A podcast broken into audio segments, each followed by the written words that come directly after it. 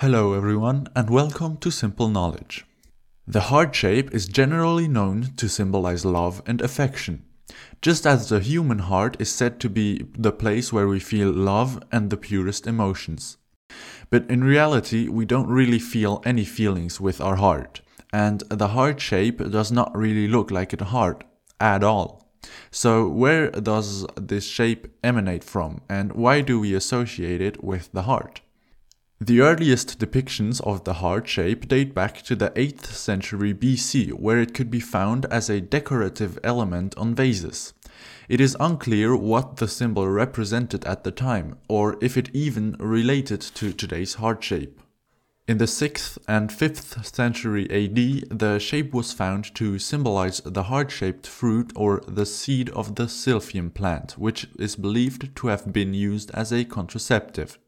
A very similar design can be found on ancient silver coins from that time from Cyrene, an ancient Greece and later Roman city in modern day Libya.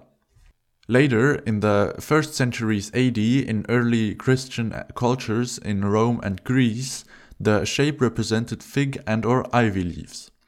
There is again no conclusive evidence that shows whether this heart shape and the one representing silphium fruits are related.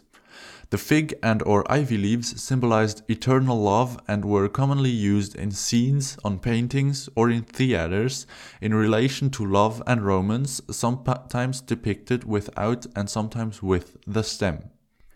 In the 12th and 13th century, the shape, or rather the leaves, started to appear again in love scenes in literature and were soon colored red instead of green, which was the color of love at the time already.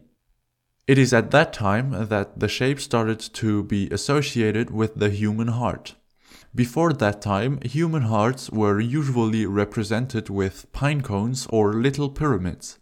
The ivy leaf as a representation for a heart spread quickly around Europe and could soon be found in paintings to depict the human heart. In the 15th century, Leonardo da Vinci used the heart shape instead of drawing a real heart when he just wanted to indicate the heart's position.